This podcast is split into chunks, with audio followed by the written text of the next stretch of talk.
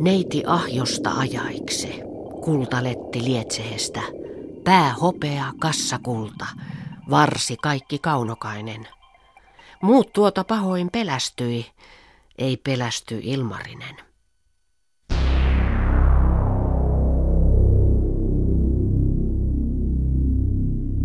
Siitä Seppo Ilmarinen takoi kullaista kuvoa, takoi yön levähtämättä, päivän pouahuttamatta. Jalat laati neitoselle, jalat laati käet kuvasi. Eipä jalka nousekkana, käänny käet syleilemään. Takoi korvat neijollensa, eipä korvat kuulekkana. Niin sovitti suun sorean, suun sorean sirkut silmät – Saanut ei sanoa suuhun, eikä silmähän suloa. Sanoi Seppo Ilmarinen, oisi tuo sorea neito, kun oisi sanallisena, mielellisnä, kielellisnä. Tällaista aika skifimäistä tekstiä on Kalevalassa eli Suomen kansalliseepoksessa. Eri Manto luki tässä runoa, jossa Ilmarinen takoo itselleen kultaneidon ja tähän aika hurja hurja kohta, joka on tehnyt muuhun aikoinaan vaikutuksen Kalevalassa. Kirjailijat Johanna Sinisalo ja Anne Leinonen, mitä ajatuksia tämä kultaneito teissä oikein herättää? No mua ainakin siinä aina on viehättänyt se, että tällainen teknologinen unelma on elänyt jo ihan kansan runouden aikana. Siis se, että on haaveiltu, että voitaisiin esimerkiksi tuottaa ihmisen muotoisia olentoja, takoa ne metallista ja käyttää niitä sitten johonkin tällaiseen tarkoitukseen, mihin normaalisti ihmisiä käytetään. Ja tässä on tavattoman mun mielestä hieno piirre tämä, että tässä nähdään vielä tällainen kehitys, että ensin on niin tehty vain kuva, sitten on yritetty antaa liikuntakyky ja sitten lopuksi sieltä vielä puuttuu se mieli ja kieli, johon nyt me ollaan itse vasta tässä omassa teknologiassamme menossa. Niin ehkä sieltä tekoäly on tulossa kovaa kyytiä, tai on, kai sitä tekoälyä jo on jonkunlaista. Mutta mitäs Anne Leinonen, mitä sinä sanot tästä kultaneidosta? Minusta se oikeastaan niin kuin semmoista ikiaikaista tematiikkaa vallasta ja vallankäytöstä resonoi. Eli siinähän on tämä luoja, joka rakentaa tämän naisen kuvaksi, mutta sitä tietysti aina miettii, että mitä hän sitten sillä naisella aikoo tehdä. Sehän on hänen oman vaimonsa korvike siinä tarinassa. Ja kuten usein näissä tarinoissa, niin sehän menee pieleen se, että se luomus ei ole, ole ainakaan tässä näytteessä just sitä, mitä hän haluaisi sen olevan. Eli siltä, se on epätäydellinen ja näin siinä jonkinlaista semmoista niin kuin ylipäänsä niin kuin että ihminen vastaan Jumala, että ihminen on ottamassa niin kuin luojan aseman, mutta hän ei siihen kykene, koska hän on epätäydellinen. Kiinnostavaa tosiaan tämä vallankäytön tematiikka ja myös se, kun sanoit, että Ilmariselle ei sitten oikeastaan kelpaakaan tämä kultaneito kultaneito ei tyydytä Ilmarista, koska se on niin kylmä ja sillä ei ole nimenomaan tätä mieltä ja kieltä. Ja Johanna Sinisalo, sähän olet itse asiassa kirjoittanut sun romaanissa Sankarit Kalevalaa ikään kuin uusiksi. Tähän nykypäivään Väinämöinen on rocklauleja Rex ja siellä on Joukahaista ja, ja, ja sielläkin on tämä kultaneidon teema, mutta miten se sitten siellä Sankarit-romaanissa oikein rakentuu? Joo, hän oli kyllä sitten enemmänkin juuri nimenomaan tekoäly ja vielä jossain määrin kai olisi kyennyt Turingin testistä läpä, testin läpäisemään, eli, eli tämän kuuluisan kokeen, eli voiko niin kuin koneälyä erottaa ihmisestä, jos vastailee loogisesti. Eli Ilmarinen tekee myöskin menetetystä rakastetustaan tällaisen kopion, luo virtuaalisen olennon, joka ei niinkään sitten välttämättä tällaisena kovin fyysisenä olentona ilmennyt, mutta hologrammina ja, ja sitten tällaisena, voi sanoa, hänen, hänen menetetty rakkautensa algoritmina. Niin, tässä sun kirjassa on siis kiinnostava kohta esimerkiksi tämä, että hän takoo konetta yötä päivää lepäämättä silmät verestäen ja saa koko ajan uusia oivalluksia. Tietokannassa on oltava satunnaislukugeneraattori, joka mahdollistaa täysin irrationaaliset reaktiot sidottuina virtuaaliseen menstruaatiorytmiin. Tämä oli siis suora sitaatti sun joo, joo, aivan oikein. Siis, että todella, todella aito nainen niin ei todellakaan käyttäydy aina loogisesti. Mites Anne Leinonen, sä olet myös itse käyttänyt tätä kultaneitoa sun omissa kirjoissa? Joo, mä oon luonut semmoisen vähän niin kuin esikalevalaisen tai suomalaista mytologiaa hyödyntävän tarinaperheen. Vaskinainen on romaani, joka sijoittuu tämmöiseen myyttiseen maailmaan ja tämä vaskinainen itse on tavallaan niin kuin jonkinlainen luomus vaskesta tauttu tuonelan eli helvetin olento, joka tulee maan päälle ja ihmiset sitten suhtautuu häneen sillä tavalla, että hän on, on hyvin ihmeellinen ja hämmästyttävä ja eivät voi uskoa sitä, että hän on sieltä maan alta tullut, että sitten eräs seppä ottaa hänet niin kuin omiin niminsä, että se on hänen takomansa luomus ja, ja tota, se mies kerää sitten rahaa tästä naista näyttämällä ja vangitsee hänet omaan talonsa ja pitää niin kuin kultaisessa ketjussa tätä vallankäytön tematiikkaa just siinä. Aikanaan tämä nainen pääsee vapautumaan ja hän sitten saa tämmöisen oman uuden elämän tehtävän, mutta että se, että hän niin kuin tavallaan ensin tajuaa sen, että minkälaista on olla ihminen ja tajuaa, tajuaa sen, että hän ei ole ihminen, mutta että hän voi niin kuin muulla tavalla olla sitten täydellinen olento, niin se on niin kuin tavallaan se hänen kehityskaarensa siinä tarinassa. Tämmöinen vallankäytön mekanismit ja koneälyn olemassaolohan on hyvin vahva trendi ollut varsinkin vähän varhaisemmassa tieteiskirjallisuudessa, ennen kuin siitä alkoi tulla sitten jo melkeinpä todellisuutta että ihmisten muotoisten koneiden eli androidien tekeminen hän on ihan tuolta 1800-luvulta peräisin ja yllätys yllätys se linkittyy hyvin voimakkaasti se Fordilaiseen vallankumoukseen, jolloin yhtäkkiä huomattiinkin, että koneet voi tuolla tehtaissa tehdä hyvinkin paljon sellaisia tehtäviä, mitä aikaisemmin olivat pystyneet tekemään vain ihmiskädet. Ja siitähän syntyi luonnollisesti niin kuin suuri huoli sitten oikeastaan kahdestakin asiasta. Toinen on se, että vievätkö nämä nyt meidän työpaikkamme. Eli tämmöinen hyvin perimmäinen pelko tuntuu olevan, joka ei ole ihan vieras nykyajattelullekaan. Ja sitten toinen näkökulma on sitten se, että jos näitä kehitetään riittävän pitkälle, niin, niin ottavatko he jonakin päivänä vallan tai, tai täytyykö meidän esimerkiksi ajatella, että onko heillä ihmisoikeuksia. Et tätä kauttahan niin tämmöinen mekaanisen ihmisen käsittely niin kertoo tieteiskirjallisuuden perusluonteesta, eli, eli siitä, että ei se sinänsä se ole niin tärkeää, että onko sellainen mahdollinen rakentaa tällainen peltinen ihmisolento, vaan enemmänkin sitä, että mikä on ollut sen kirjoittamisajankohdan yhteiskunnallinen ongelma, mitä on haluttu tätä kautta kuvata. Useinhan noihin liittyy myös se ajatus siitä, että, että ne on jollakin tavalla yliinhimillisiä ja parempia niin kuin päivitettyjä ihmisiä, joka sitten tietysti niihin liittyy se muukalaispelko. Että, niin, että heillä ei ole niin, inhimillisiä heikkouksia, mm. niin kuin esimerkiksi tunteita.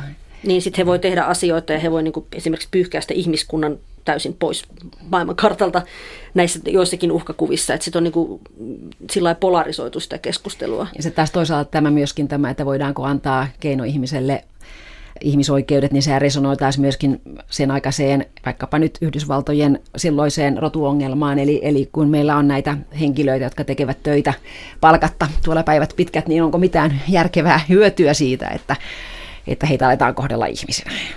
Nythän tänä aikana puhutaan taas paljon ihmisoikeuksista ja siitä, että keillä on, keillä on ne ihmisoikeudet, keille ne kuuluu. Ja tämä on hirmu mielenkiintoista, että varmaan nämä Skifin ylläpitämät teemat tulee vielä olemaan joskus ihan todellisuutta, että meidän täytyy miettiä sitä, keille kuuluu ihmisoikeudet, keille kuuluu äänioikeus, ketkä saa äänestää, missä ne ihmisyyden rajat menee, milloin ihmisistä tulee koneita ja koneista ihmisiä. Taikka puhutaan nyt vaikka sitten esimerkiksi eläinoikeuksista, joka sekin on alkanut yhä enemmän niin kuin nousta esille se, että kuinka vähän me oikeastaan tiedetään siitä, että kuinka älykkäitä ja kykeneviä esimerkiksi toiset nisäkkäät tai jotkut muut niin vaan ymmärretään, on. ymmärretään niiden kieltä tai niiden mm. kehokieltä.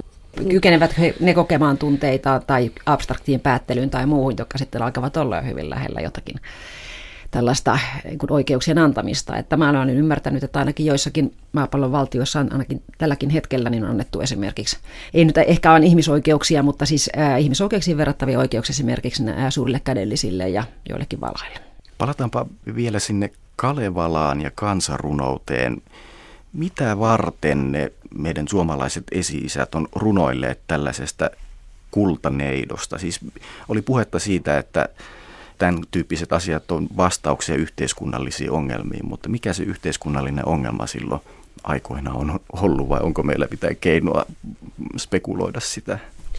No Kalevalan suhteen ainakin sanoa, että koska se Lönnrut keräili ja runoili ja lisäili omia ja lainasi hyvin paljon antiikista ja muista tarustoista, niin siitä nyt ei ehkä sillä tavalla kannata etsiä semmoista yhtä viestiä tai yhtä tarinaa, että, että suhtautua niihin episodeihin vähän niin kuin omina minikertomuksinaan.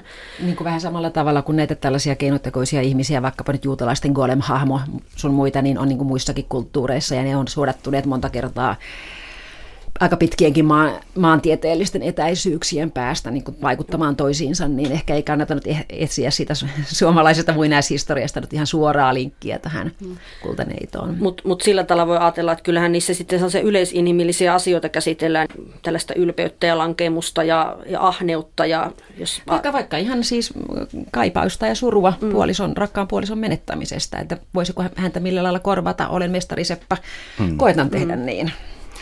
Mikäs muuten Johanna Sinisalo tämä juutalaisten golem nyt olikaan, minkä sä Hän on tämmöinen savesta muotoiltu olento, joka, johon tekijä puhaltaa hengen ja joka sitten tietysti ristäytyy käsistä niin kuin, niin kuin useimmiten näissä äh, leikkimistarinoissa käy. Eli tosiaan tämä tematiikka on ikiaikaista ja varmaan kaikkia kulttuuripiirejä koskevaa, niin kuin te sanoitte. Anne Leinonen. Vastaava tarina tämmöisestä niin kuin riistäytyvästä luomuksesta, niin meillä on tämä Isokönnin rakentama Könnin kuokkamies, joka 1200-luvulla kerrottiin tämmöistä tarinaa, että mies, joka teki maatalouskoneita, jotka näyttivät semmoisilta vähän ihmismäisiltä hahmoilta vielä senkin takia, kun siellä oli se renki, joka sitten perässä ohjasi sitä, että kun se ei osannut kääntyä siellä saran päässä, niin sitten siellä piti aina ihminen olla ohjeistamassa. Ja joissakin tarinoissa ne oli ajateltu, että ne toimii tuulen voimalla, että ne oli aika siinä mielessä hyvin edistyksellisiä laitteita. Ja huonostihan niissä siinäkin kävi, että, että isäntä jäi itse sellaisen koneen alle sitten lopuksi, että tämä sama tarina toisintuu niin kuin eri kulttuuri Joo, ja tähän on muuten hirveän kiinnostavaa, että, että nämä kansantarinat tuntuu kaikki niin kuin varoittavan siitä, että älkää nyt vaan ruvetko tekemään tuollaisia ihmisen muotoisia koneita tai, tai muita otuksia, että, että se vaan yksinkertaisesti ei tule onnistumaan. Että pysykää lestissänne, no. että ei, ei ole kauhean sellaista niin kuin edis, edistyssuuntautunutta tämä. Ehkä vähän luterilainen ajattelutapa, että työntekijänsä kiittää ja työ, työ on kaiken siunaus, että ihmisen itse pitää tehdä se työ. Joo, eikä nimenomaan, se on varmaan ollut näissä jonkinlainen semmoinen juuri, että tämä on ollut suurta, suurta laiskuutta ja moraalitonta käytöstä, että on koettanut saada koneen tekemään työnsä. Itse asiassa muuten tämä Könnin kuokkamies, jonka Anne mainitsit, niin se mainitaan myös Seitsemässä, Seitsemässä veljeksessä. veljeksessä Toi Lauri paheksuu sitä, että häntä on kutsuttu kärnäveikoksi ja Könnin kuokkamieheksi. Eli siis toisin sanottuna häntä on syytetty siitä, että hän on jähmeä ja konemainen. Eli niin taas on Seitsemässä veljeksessäkin sitten Kyllä. tämä robotti. No, mm, mitkä on semmoisia kaikkein kiinnostavimpia robotti- tai Android-kuvauksia, jos ajatellaan ihan tuolta alkuajoista tähän päivään asti? Mulla ainakin, tota, mikä on sitten tehnyt vaikutuksen, jota ehkä nyt ei välttämättä niin kuin ajattele robottitarinana, niin ihan tämä Pinokkio-tarina. Puusta tehty poika, marionetti, joka, joka tota, aina kun se valehtelee, niin nenä kasvaa pituutta ja moninaisten vaiheiden jälkeen hän, hän muuttuu ihmiseksi, oikeaksi pojaksi. Et se on hänelle tavallaan se tavoite, mitä hän siinä koko tarinan aikana, niin hän haluaisi olla oikea poika. Ja, ja sitten se Pinokkion rakentanut mies saa sitten niin kuin itselleen ihan aidon pojan. Se on hyvin kiehtova tarina ja jotenkin siinä niin kuin äh, kiteytyy mun mielestä koko tämä, tämä tematiikka, että se, että se olento itse alkaa kaivata jotakin, haluaa olla ihminen, ihmisen kaltainen. Jo tämähän on hyvin yleinen teema tämä, että, että koneäly haluaa olla ihmisen kaltainen. Niitähän on esimerkiksi vaikkapa Asimovin iRobot-tyyppisissä vanhoissa tarinoissa ja sitten vähän uudempaa nyt esimerkiksi vaikkapa elokuva AI Spielbergin ohjaus.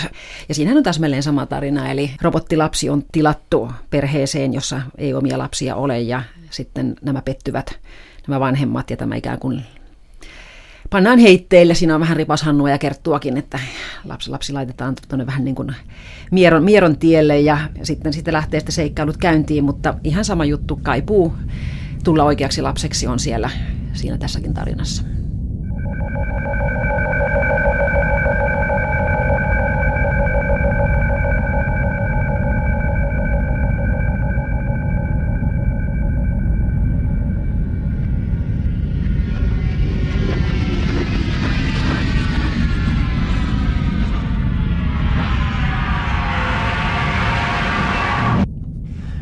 Kuuluuko Skifiin aina tämmöiset robotit ja androidit tai, e, ja ehkä voisiko vielä lisätä kuukkelit ja avaruusmatkat?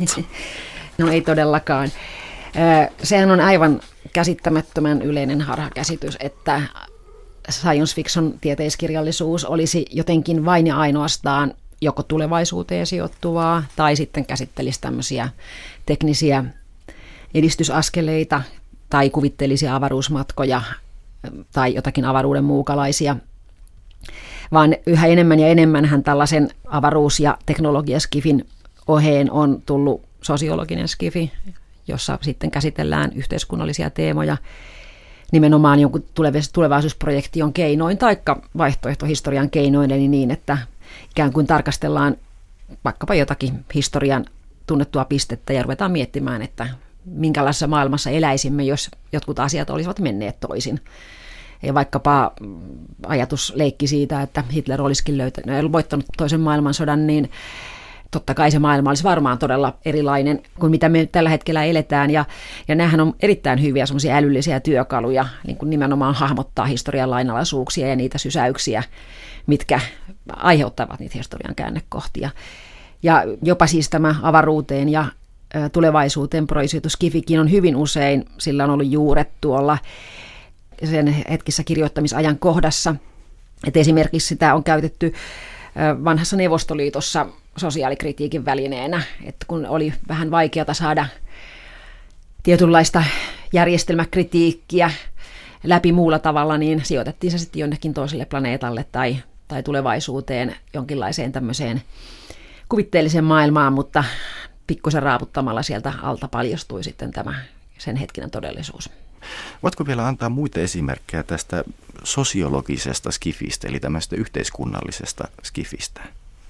No esimerkiksi nyt tulee mieleeni Finlandia voittaja Jussi Valtosen, he eivät tiedä mitä tekevät, joka sijoittuu lähitulevaisuuteen ja erittäin, erittäin voimakkaasti käsittelee tiettyjä yhteiskunnallisia ongelmia ja sekin on varmaan kirja, missä monet lukijat eivät edes tiedä lukevansa science fictionia, eli he eivät tiedä, mitä tekevät, niin kuin tässä aika osuva. Niin. Itse asiassa tuntuu, että aika, aika monet suomalaiset tieteessä fantasia- tai spekulatiivisen fiktion kirjoittajat on aika yhteiskunnallisia, eli mielellään käsittelee erilaisia ongelmakohtia, mutta ei sillä tavalla soo sormi pystyssä, vaan tällaisen tieteessä fantasiakirjallisuuden hyvä puoli on se, että näitä asioita voi, voi käsitellä sillä tavalla vähän etämältä ja vähän niin kuin paketoida se sillä tavalla, että se ei ehkä ihan heti näytä siltä, että tässä nyt niin kuin välttämättä sormella osoitettaisiin juuri noita asioita, vaan että ne on usein hyvin taidokkaasti kudottu siihen tarinaan. Joo, itse asiassa olisi hirveän paljon helpompaa varmaan sanoa jotakin semmoisia skifikirjoja, jotka eivät ole yhteiskunnallisia, koska kaikki ne ovat tavalla tai toisella. Mä nyt annan vaikka esimerkin tämmöisestä väärinkäsityksestä, että, että joku tämmöinen teknologinen vimpain tai tulevaisuusperspektiivi olisi niin kuin sen kirjan aihe, on esimerkiksi H.G. Wellsin aikakone. Sehän kirjoitettiin semmoiseen aikaan, kun teollistuminen oli täydessä vauhdissa ja alkoi muodostua esimerkiksi Britanniassa hyvin selkeästi tämmöinen rasvakouraisten työläisten ja sitten tällaisen työläisten työstä rikastuvan niin kuin joutilaan eliitin kaksi täysin toisistaan eroavaa maailmaa. Ja Tämä oli yhteiskunnallinen ajattelija, tämä Wells, ja hän rupesi miettimään, että entäpä jos kuluisi riittävän kauan vuosia, hän käytti muistaakseni 80 000 tai 60 000 vuotta, jossa alkaisi näkyä jo semmoinen niin evolutiivinen kehitys. Eli nämä kaksi tämmöistä ikään kuin ihmisrotua alkaisivat er- erkaantua toisistaan yhä enemmän ja enemmän niin, että ne loppujen lopuksi olisivat kaksi eri lajia. Ja tämä, tämän tämmöisen niin kuin sosiologisen analyyttisen ideansa palvelukseen hän valjasti sitten tällaisen laitteen, täysin fiktiivisen hypoteettisen laitteen, jolla voitaisiin sitten mennä kurkistamaan sinne 60 000 vuoden päähän, että mitä sinne kuuluu, ja mennä niin kuin ikään kuin kertomaan sitä tarinaa siitä näkökulmasta. Eli siis äh, aikakone ei todellakaan ole kirja aikakoneesta, eikä se ole, se ole kirja tulevaisuudesta, vaan se on kirja sosiaalisesta eriarvoisuudesta. Kun on puhe Wellsistä, niin tulee mieleen myös toinen hänen kirjansa kun nukkuja herää, jossa taas sitten päähenkilö nukahtaa hyvin pitkäksi ajaksi, varmaan noin vuosituhanneksi ja sitten herää ja kasvain, niin siellä edelleen on luokkajakoja ehkä vielä voimakkaammin kuin yleensä ja siitäkin seuraa sitten tietysti kaikenlaisia yhteiskunnallisia käänteitä.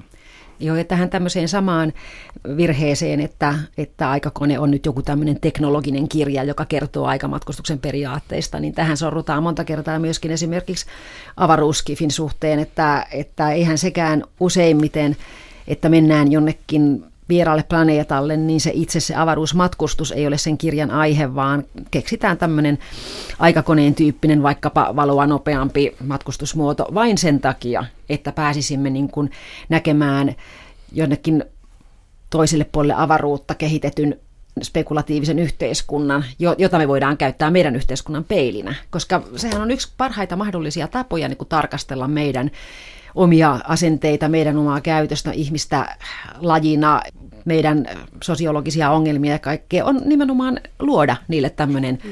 vertailukohta.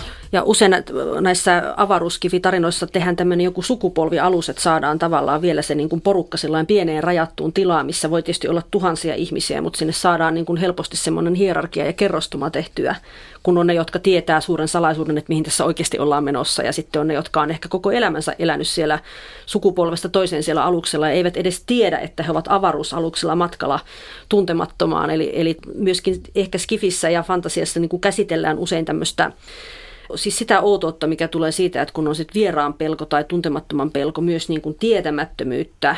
Joo, ja nimenomaan sitä, että kuinka helppoa on selittää kaikki jollakin sellaisella tavalla, että on joko joku salaliitto tai sitten se, että taikka meillä ei ole kerrottu kaikkea tai aina joku muka tietää paremmin jossakin muualla. Sillä on valtavasti ulottuvuuksia ja vain, vain, vain niin kuin science fiction pystyy oikeastaan antamaan sellaisia välineitä, että niistä voidaan voidaan puhua totta kai joskus silloin, kun Skifi oli vielä nuorta ja se käsitettiin, ja olikin hyvin paljon vielä nuorten poikien viihdettä, missä lännen kertomukset oli vain syrjäytyneet tämmöisiin avaruus ammuskelujen tieltä, että siinä oli vain kuudesti laukeva Colt oli vaihdettu suurin piirtein sitten sädepistooliin ja viholliset oli ulkoavaruuden muukalaisia eikä, eikä enää sitten ihmislajiin kuuluvia, mutta joka tapauksessa niin siitä sitten lähti myöskin kehittymään se, että, että ihmislajia ja ihmislajin käytöstä voi myöskin analysoida juuri tämmöisten muukalaisrotujen keinoin.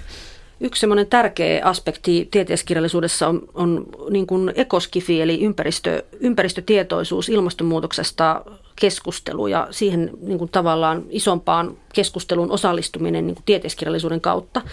Eli voisin esimerkiksi meidän kotimaisista tekijöistä nostaa Risto Isomäen.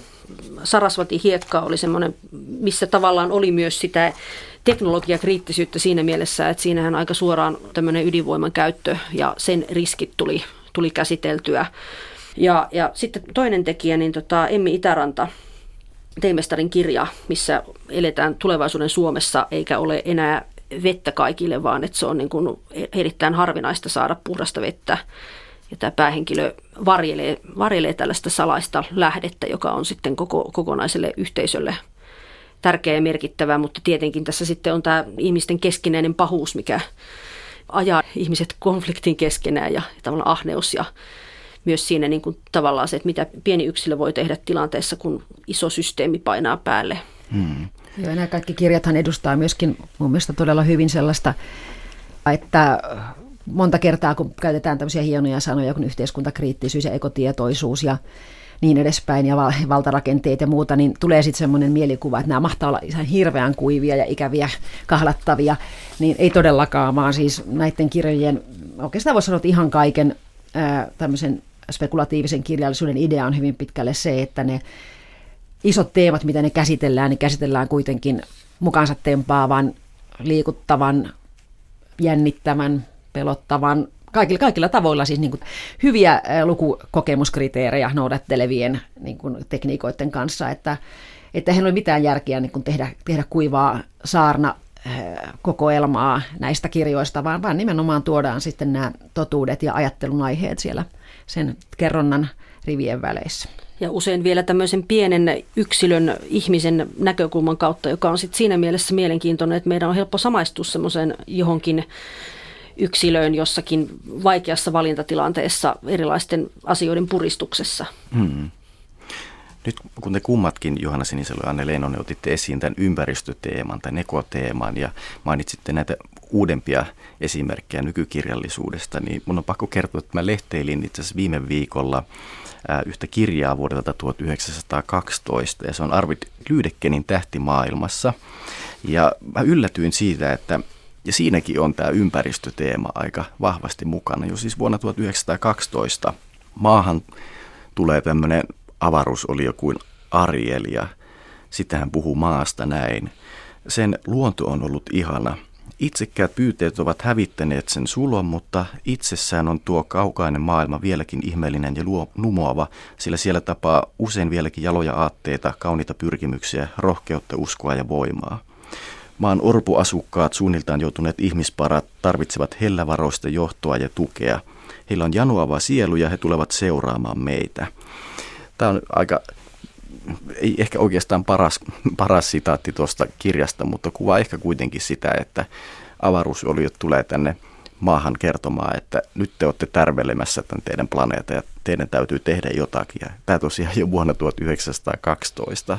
Siinä on tietysti se mielenkiintoinen näkökulma, että jonkun pitää tulla meille sanomaan, että eikö me itse keksitä sitä, että meidän pitäisi pitää paikat puhtaana. Niin tämähän on kyllä se, että näiden muukalaisrotujen kohtaamiseen, niin sen lisäksi niitä on käytetty niin kuin ihmiskunnan peilinä, niin niitähän on käytetty myöskin tällaisina joko siis tämmöisinä ultimaatteina vihollisina. Et esimerkiksi Hollywood-tyyppisessä elokuvassa on hyvin tärkeää, että, että vihulaiset ovat, ovat hyvin vaarallisia ja, ja hyvin, hyvin vaikeasti tuhottavissa, josta saadaan mahdollisimman paljon sellaista actionia mutta, ja tai sitten toinen vaihtoehto on se, että ne ovat tämmöisiä viisaita, rauhanomaisia messiaita, jotka tulevat kertomaan meille, että miten meidän oikeastaan pitäisi käyttäytyä. Vielä näissä 50-luvun amerikkalaisissa leffoissa, niin yleensähän ne edustivat ehkä tällaista Neuvostoliitto asetelmaa nämä hirviöt, että ne piti aina niin kuin kukistaa, jotta sitten Amerikka pelastuu. Eli tar- tarkoitat, että kylmä sota siis niin, näkyy? Kyllä, näkyy, joo, nämäkin näkyy ihan ehdottomasti ja sitten vielä tämä Yhdysvalloissa vallinnut kommunismin pelkohan niin kuin sitten näkyy aivan suoraan myöskin skifileffoissa, koska sitä ennenhän oli oltu ikään kuin nuotiotulen ääressä ja se uhka oli aina tullut sieltä ulkopuolelta, mutta sitten kun alettiin pelätä, että kommunismit ovat, kommunistit ovat soluttautuneet meidän keskuuteen ja me voivat kävellä täällä kadulla kuinka tahansa meistä, niin alkoi tulla näitä elokuvia, joissa sitten tämä oli näitä ihmisen muoto, muotoon muuntautuvia muukalaisia ja, ja, ja vastaavia, jossa niin kuin todella se pelon, pelon aihe tulikin meidän omasta keskuudesta. Hmm.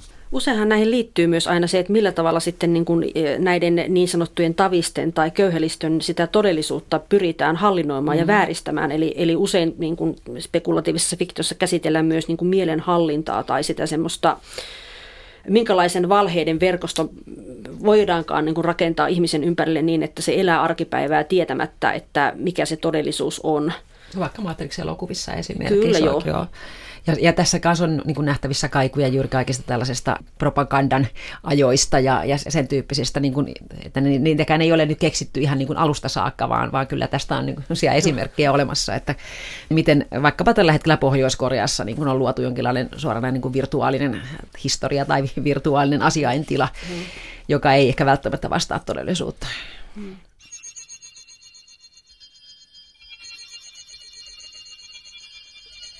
Mä oon itse kiinnostunut Skifistä, vaikka en ole mikään Skifi-harrastaja, niin nimenomaan se Skifin yhteiskunnallisuuden kautta. Jos ajattelee vaikka jotain Fritz Langin Metropolis-elokuvaa tuolta 20-luvulta, niin se teki muhun tosi ison vaikutuksen. Siinäkin on tämä robotti, robottiteema ja sitten tätä teollistumiskritiikkiä ja ihmisten eriarvoisuutta.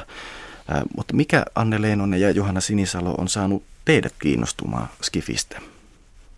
Mä luulen, että se on joku sellainen sisäänrakennettu mielenlaatu, että muistan ihan lapsesta lähtien, kun kävin ensin koulun kirjastossa ja sitten oman paikkakunnan kirjastossa, niin katse hakeutui väistämättä etsimään semmoisia kirjoja, joissa oli mielenkiintoinen selitys siellä takakannessa. Eli etsin ihan tietoisesti semmoista luettavaa, että sitä arjesta hypähdettiin johonkin ihan toiseen maailmaan. Ja aika nopeasti huomasin, että oli semmoinen, semmoinen kirjayhtymän semmoinen mustakantinen kirjasarja, jossa oli hienoa käännös tieteiskirjallisuutta ja sitten oli myös semmoinen ihan skifi nimeltä oleva sarja. Ja myös kaikki lasten ja nuorten kirjat, joissa oli tämmöisiä kummallisia elementtejä, niin ne viehätti. Ja ehkä just se semmoinen niin kuin arjen nitkahtaminen johonkin erilaiseen asetelmaan, että tähän meidän todellisuutemme voi suhtautua sillä tavalla vähän kepeämmin tai vähän kyseenalaistain tai, tai jollakin tavalla niin kuin kyseenalaistaa sitä, mitä näkee, että kaiken ei tarvitse olla niin kauhean ryppyotsaista eikä myöskään niin kuin se oma kokemus on tavallaan aina semmoista subjektiivista, että, että semmoiset tarinat on kiehtonut, missä niin kuin jollakin tavalla mennään, mennään niin kuin erilaisia reittejä kuin mitä niin kuin asiat, asiat on niin kuin mukaamassa tässä meidän todellisuudessamme. Mm. Joo, mulla on vähän semmoinen samanlainen fiilis tullut, että mä en tiedä, onko tämä ihan oikeasti geneettinen erityispiirre, koska, koska en kanssa muista sellaista aikaa, jolloin en olisi ollut kiinnostunut nimenomaan kaikesta tämmöisestä. heti siis satu, satu-iän ylitettyä, niin, niin huomasin, että, että sitten kun jos valittavissa oli realistinen lastenkirja ja sellainen, missä tapahtui jotakin arkitodellisuuden ulkopuolelle ulottautuvaa, niin se oli aina se jälkimmäinen valinta. Mutta semmoisen yhden selkeän sysäyksen mä kyllä muistan, siis mä oon varmaan joskus jonkun viiden vuoden kypsessä iässä lukenut ensimmäisen kerran elämässäni Muumipeikko ja Pyrstötähti kirjan, ja, ja silloin mä muistan siis ajatelleeni, että ei voi olla niin kuin totta, että, että tästä kirjassa niin kuin maailman loppu uhkaa. Ja tämä, siis mä osasin jopa ajatella, että tämä on lastenkirja ja tässä on niin kuin tämmöinen, en osannut ajatella sanoilla kosminen kataklysmi, mutta sitähän se nimenomaan oli. Ja mä olin tota, niin häikäistynyt tästä, että, että joku niin kuin uskaltaa kirjoittaa lastenkirja, missä tuodaan joku tällainen taivaan kappale törmäämään turvalliseen muumilaaksoon, niin se oli vain kerta kaikkiaan siisteintä ikinä. Ja mähän rupesin sitten niin kuin esimerkiksi isäni hyvin varustetusta populaaritähtitieteellisestä kirjastosta, niin rupesin löytämään sitten jo hyvin nuorena esimerkiksi Chesley Bonestellin siihen aikaan niin todella hienoja öljyvärimaalaukset, jotka muistutti siis valokuvia niin paljon, että mä oikeasti luulin pitkän aikaa, että nämä hänen tämmöiset maalauskuvituksensa vierailta aurinkokunnan planeetoilta ovat niin kuin siellä on käyty, että sieltä on, siellä on käyty ottamassa valokuvia. Ja vaikka se selvisi mulle sitten hyvin nopeasti, että ne on ihan kuviteltuja, kauhean hyvää niin kuin sellaista tietoakaan ei kovinkaan monelta planeetalta vielä ollut, että ne oli hyvinkin, hyvinkin niin kuin mielikuvitusvaltaisia, mutta se, mikä teki muhun silloin kaikkien suurimman vaikutuksen tässä avaruusaiheeseen perehtymisessä oli se, että on olemassa semmoisia mielikuvitusmaailmoja niin kuin Narnia tai Muumilaakso, ja joku on keksinyt ne omasta päästään. Mutta nämä Marsit ja kuut ja Venukset ja Jupiterit, niin ne on ihan oikeita olemassa olevia maailmoja, jotka tiedemiehet ovat löytäneet, ja ne ovat siellä, ja niillä voi tapahtua ihan mitä tahansa. Ja se oli, se oli ehkä, mä tulin niin kuin ehkä tämän avaruuskulman kautta niin kuin sitten kiinnostuin TTS-kirjallisuudesta. Ja sitten paradoksaalista kyllä, niin on vieraantunut aika paljon avaruuskifistä sitten niin kuin vanhemmalla iällä ja paljon paljon kiinnostuneempi yhteiskunnallista skifistä, mutta, mutta sitä kautta. Hauskaa muuten, Johanna Sinisalo, kun puhuit tästä Muumipeikko- ja pyrstötähtikirjasta. Se on nimittäin käynyt mun mielessä useammankin kerran tässä viime päivinä. Siinähän on kanssa tosiaan tämmöisiä skifistisiä piirteitä ja ulottuvuuksia ja, ja sitten myös kierrätetään näitä myyttejä ihan raamatun tarinoista lähtien. Siellä on heinäsirkkaparvea ja muuta vastaavaa. Ja sitten siellä on myös tämmöinen tärähtäneen tiedemiehen tyyppi. Kyllä. Että kun muumipeikko ja nipsu käyvät siellä tähtitornissa jututtamassa tätä oikein työlleen ja avaruudelle omistautunutta miestä, niin eihän häntä sitten kiinnosta mitkään tämmöiset arkiset asiat. Muistatko sä Muistan Johanna tätä kohtaa? hyvin, joo, ja vielä erityisesti sen, että hänellä ei ollut mitään kiinnostusta pelastautua tai muuta. Hän halusi vain olla sen havaintovälineiden ääressä, kuinka kiinnostavaa tämä on. Vaikka hänelle koitettiin selittää, että me, me koitetaan mennä pakoon tuonne muumilaaksoon, että muumimamma aina tietää, mitä pitää tehdä. Siis siihen myöskin tämä ihana lapsuuden usko siihen, että äiti järjestää, vaikka tulossa olisi pyrstötähti. niinpä, niinpä.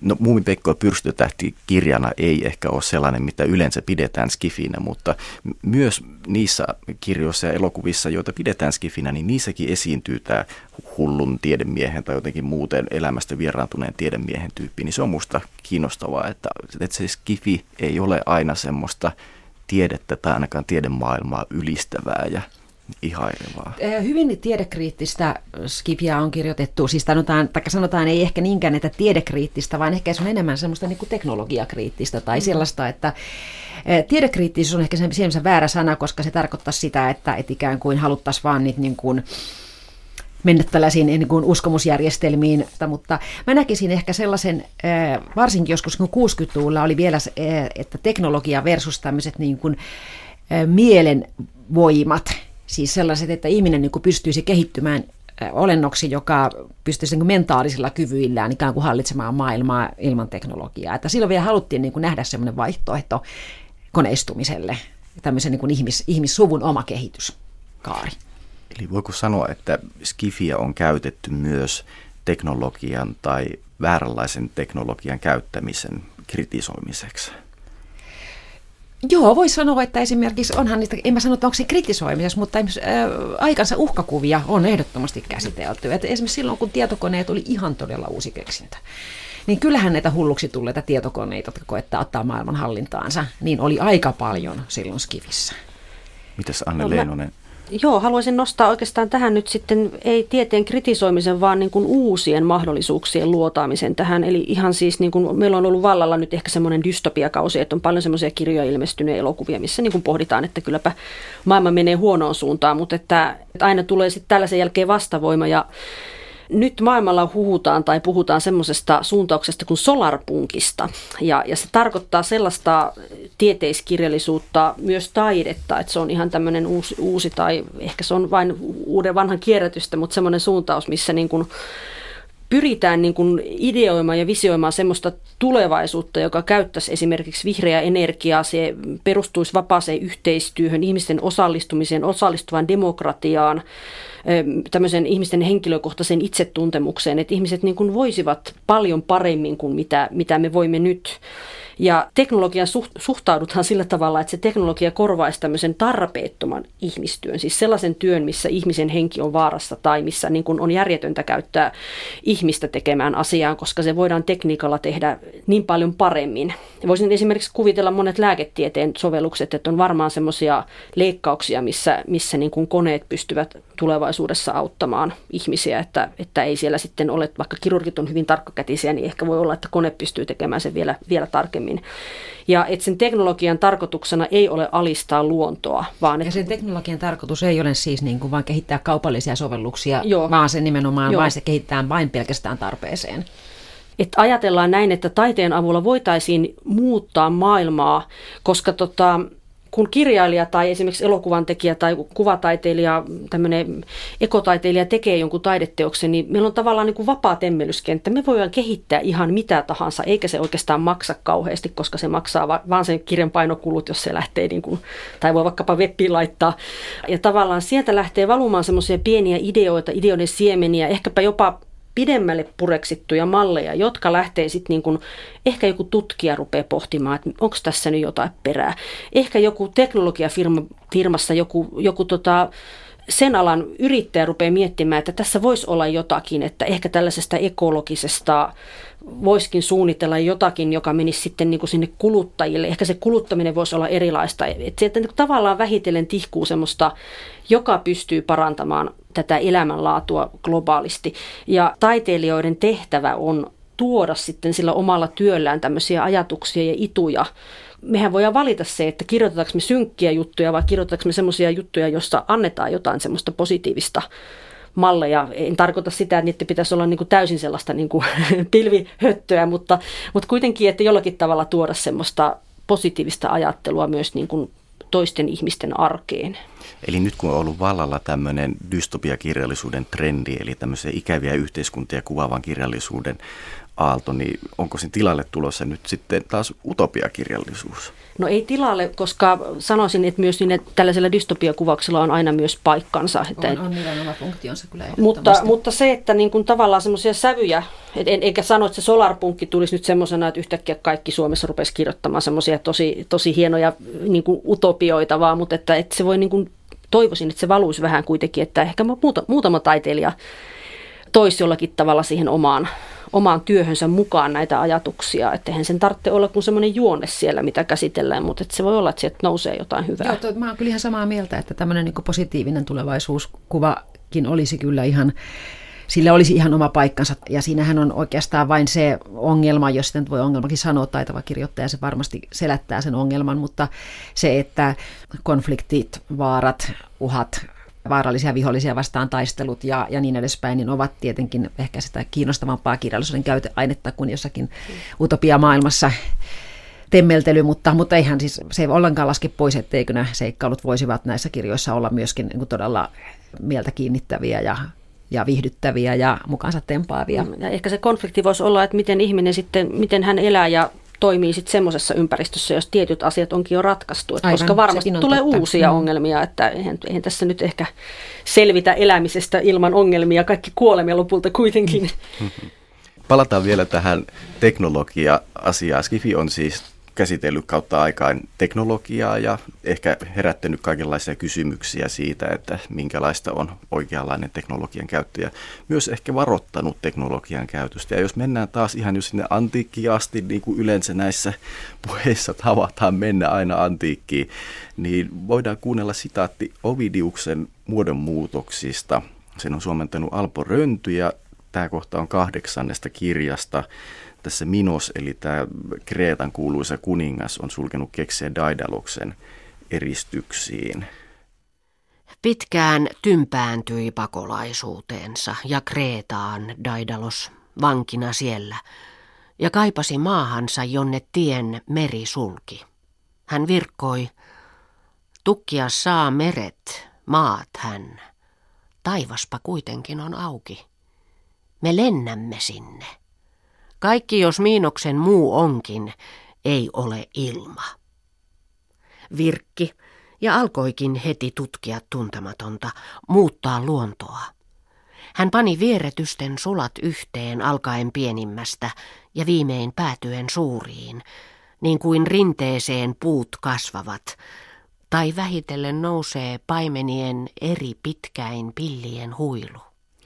Näin siis antiiki Ovidius Daidaloksesta, joka kyhää itselleen siivet itselleen ja pojalleen Ikarokselle.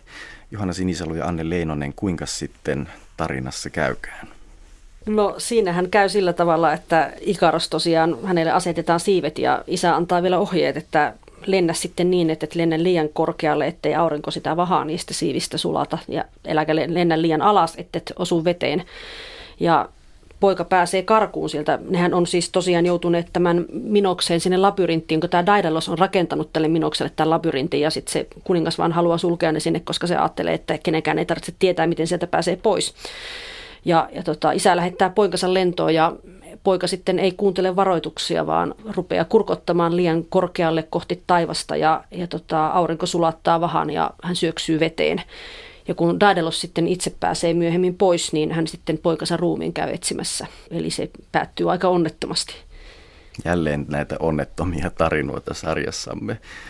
Mitä ajatuksia Johanna Sinisalolla on tästä myytistä? En, joo, näähän on äh, teknologian käyttämisen uhat tarinoissa aika ilmeiset. Mä itse asiassa ajattelin, että jos antiikin aikaan jo näitä mietittiin, niin toisin mukaan tähän Samuel Butlerin vuodelta 1872 kirjoittaman teoksen Eowon, eli tuolla ääntämisasu on hieman mulle epäselvä, mutta Erevhon kirjoitetaan, siis hän on nyt ihan anagrammi sanasta nowhere.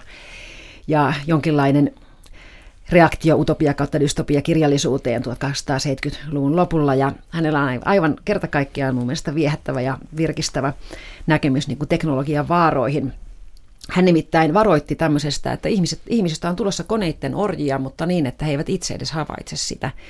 Että me olemme niin kuin koneille kuin noita kukkia pölyttävät vaikkapa kimalaiset, eli se kukka ei säilyisi hengissä ilman näitä pölyttäjiään ja sitten se kimalainen saa myöskin hyötyä siltä koneelta, eli tätä mettä. Mutta että me olemme luoneet ikään kuin tällä teknologisella kehityksellä jo, jo tämmöisen niin kuin itsellemme tämmöisen ikään kuin eläinten hoitajan tai tämmöisen niin kuin koneiden hoitajan identiteetin niin, että me olemme siis jo vankeina. Että me ollaan ikään kuin me mennään joka päivä sinne niiden koneiden ääreen ihan vapaaehtoisesti ja koneet ei välitä yhtään, jos niitä romutetaan, hävitetään, kehitetään uusia, koska sehän on niiden evoluutiota. Me ikään kuin nyt vaan jalostetaan heidän lajiaan, heidän puolestaan koko ajan paremmiksi ja paremmiksi. Ja me olemme nyt jo ikään kuin siinä tilanteessa, että me vaan niin kuin niitä silitellään ja ruokitaan ja, ja hyväillään ja, ja pojitetaan ja, jalostetaan. Ja tämä oli, tämä oli itse asiassa niin kuin aivan uskomattoman terävän näköinen näkemys ajalta, jolloin taskukello edusti ehkä teknologian suurinta huippua. Siis miltä ajalta tämä Samuel 1972. Aivan. Mites Anne Leinonen? Tota, mulle toi Daedaluksen tarina ei ehkä kyllä niinkään, tämä Ikaros-tarina ole sillä tavalla varoitusteknologiasta, vaan mä jotenkin Aha. koen, että se on ehkä enempi, siinähän jotenkin siivet symbolisoi vapautta ja ja, ja kun tämä Daedaloshan oli semmoinen niin kuin moniosaaja, taiteilija, artesaani, joka hän muun muassa rakensi semmoiset liikkuvat patsaat, eli hän, hänkin on ollut robottien rakentaja sen, sen tota, Minotauruksen labyrintin lisäksi ja kaikkia muita keksintöjä. Tässä vankeudesta vapautumisen äh, metaforassa ajattelen niin, että se, siinä oli vain se vikana, että se on ehkä semmoinen ihminen kurottaa liian korkealle eli jonkinlainen tämmöinen yrittää päästä taivaalle, taivaaseen, aurinkoon saakka taas niin kuin ylentää itsensä sinne alueelle, mikä kuuluu vain Jumalille. Ehkä tämmöinen suomalainen sananlasku, ken kuuseen kurkottaa, se katajan kapsahtaa, sopii tähänkin yhteyteen. Että ehkä se on enempi vaan semmoinen varoitus siitä. Isä antaa ohjeet, poika ei tottele.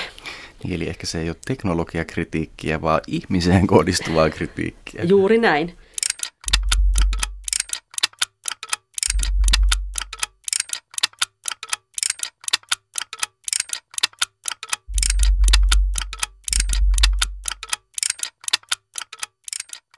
Niin sitä skifiä tuntuu olevan hirmu paljon sellaisessa kirjallisuudessa, mitä välttämättä lukijat ei edes niputa skifiksi. Ja me ollaan käsitelty nyt tämmöisiä skifimäisiä piirteitä myös epoksissa ja myyteissä. Ja on mainittu esimerkiksi Jussi Valtosen, he eivät tiedä mitä tekevät. Mutta mitä muita esimerkkejä teille tulee skifistisistä piirteistä ihan meidän nykyajan kirjallisuudesta. Sulla ainakin, Johanna, oli pari esimerkkiä mielessä. Niin vaikkapa Kari Hotala, Hotakaisen Bronx ja monet ä, Arto Paasilinnan kirjat leikittelee hieman tuolla fantasia- ja science fictionin välimaastossa, että vaikkapa Koikkalainen kaukaa on ihan tämmöinen selvä muukalaistarina. Ja sitten tämmöisiä hyvin arvostettuja kirjailijoita, jotka ovat kirjoittaneet tämmöisiä ihan selkeästi tulevaisuusfiktioita, Puukarppelanin myöhäiset äänet tulee mieleen, Hannu Salaman Amos ja saarelaiset. Ja sitten tuot ulkomailta niin Kurt Vonnekutin tuotanto oikeastaan kokonaan. No Margaret Atwood varmaan myöskin tunnetaan siitä, että hän ei halua, että häntä sanotaan science fiction kirjailijaksi, vaikka hän hyvin monessa asiassa sellainen on, mutta kunnioitetaan nyt häntä. Jack Landonin tuotannossa on William Goldingin tuotannossa ja näin edespäin, niin, niin semmoisia tekstejä, mitä uskon, että moni on lukenut tietämättä ehkä lukeneensa science fictionia. Ää, tässä vaiheessa mä voisin muutenkin vähän summata tätä, että mistä me ollaan puhuttu tänään. Kaiken kaikkiaan me ollaan tultu ikään kuin puhuneeksi siitä, että mihin skifiä on käytetty tässä matkan varrella aikojen saatossa. Skifia on käytetty tulevan ja vaihtoehtojen ja mahdollisen kuvitteluun ja on mahdollisesti tulossa taas semmoista, mikä se oli, solarpunkko oli tämä käsite, että on tulossa tämmöistä rakentavaakin kirjallisuutta, tai sitä on jo olemassa. Sitten on, on myös tätä yhteiskuntakritiikkiä, vallitsevia olojen kyseenalaistamista. Siitä varsinkin Johanna, sä oot puhunut. Ja, ja sitten on ollut tämmöistä eskapistista funktiota näin hienosti sanottuna, eli että ihan vaan vaikka nuoret ja pojat on saaneet silloin Skifin kultakaudella vähän jotain muuta ajateltavaa, pääsee todellisuutta karkuun. Ja itse asiassa sitä kyllä nytkin kirjoitetaan tällainen Kepler 62-sarja, Timo Parvela ja sitten siinä on kaksi muutakin tekijää, niin on, on luonut tämmöisen avaruusseikkailun, jossa lähdetään oikeasti niin kuin maapallolta pois ja se on kuulemma hyvin suosittu nyt ollut nuorten poikien ja miksei myös tyttöjenkin keskuudessa. Aha. Jos kysytään tosiaan, että mihin skifiä on käytetty, niin unohdinko vielä mainita jonkun olennaisen asian? Joskus tieteiskirjallisuutta käytettiin myöskin ihan oikeasti tällaiseen vähän niin kuin opetuksellisiin tarkoituksiin. Eli se, että, että huolehdittiin siitä, että esimerkiksi sen hetkiset tiedot vaikkapa jostakin planeetoista tai aurinkokunnan kuista olivat ajan tietämyksen mukaiset, että vaikka niillä tekniikoilla, millä sinne lennettiin, ei välttämättä ollut todellisuudessa vastinetta, niin kuitenkin haluttiin sen tekstin kautta tuottaa niille lukijoille oikeata tietoa niistä avaruuden olosuhteista ja, ja siitä, että vaikka miten fysiikan lait toimii siellä tyhjiössä ja muuta. Ja mä muistan, että se oli itse asiassa niin kuin yksi tieteiskirjallisuuden hauskoja funktioita, että niistä myöskin oppi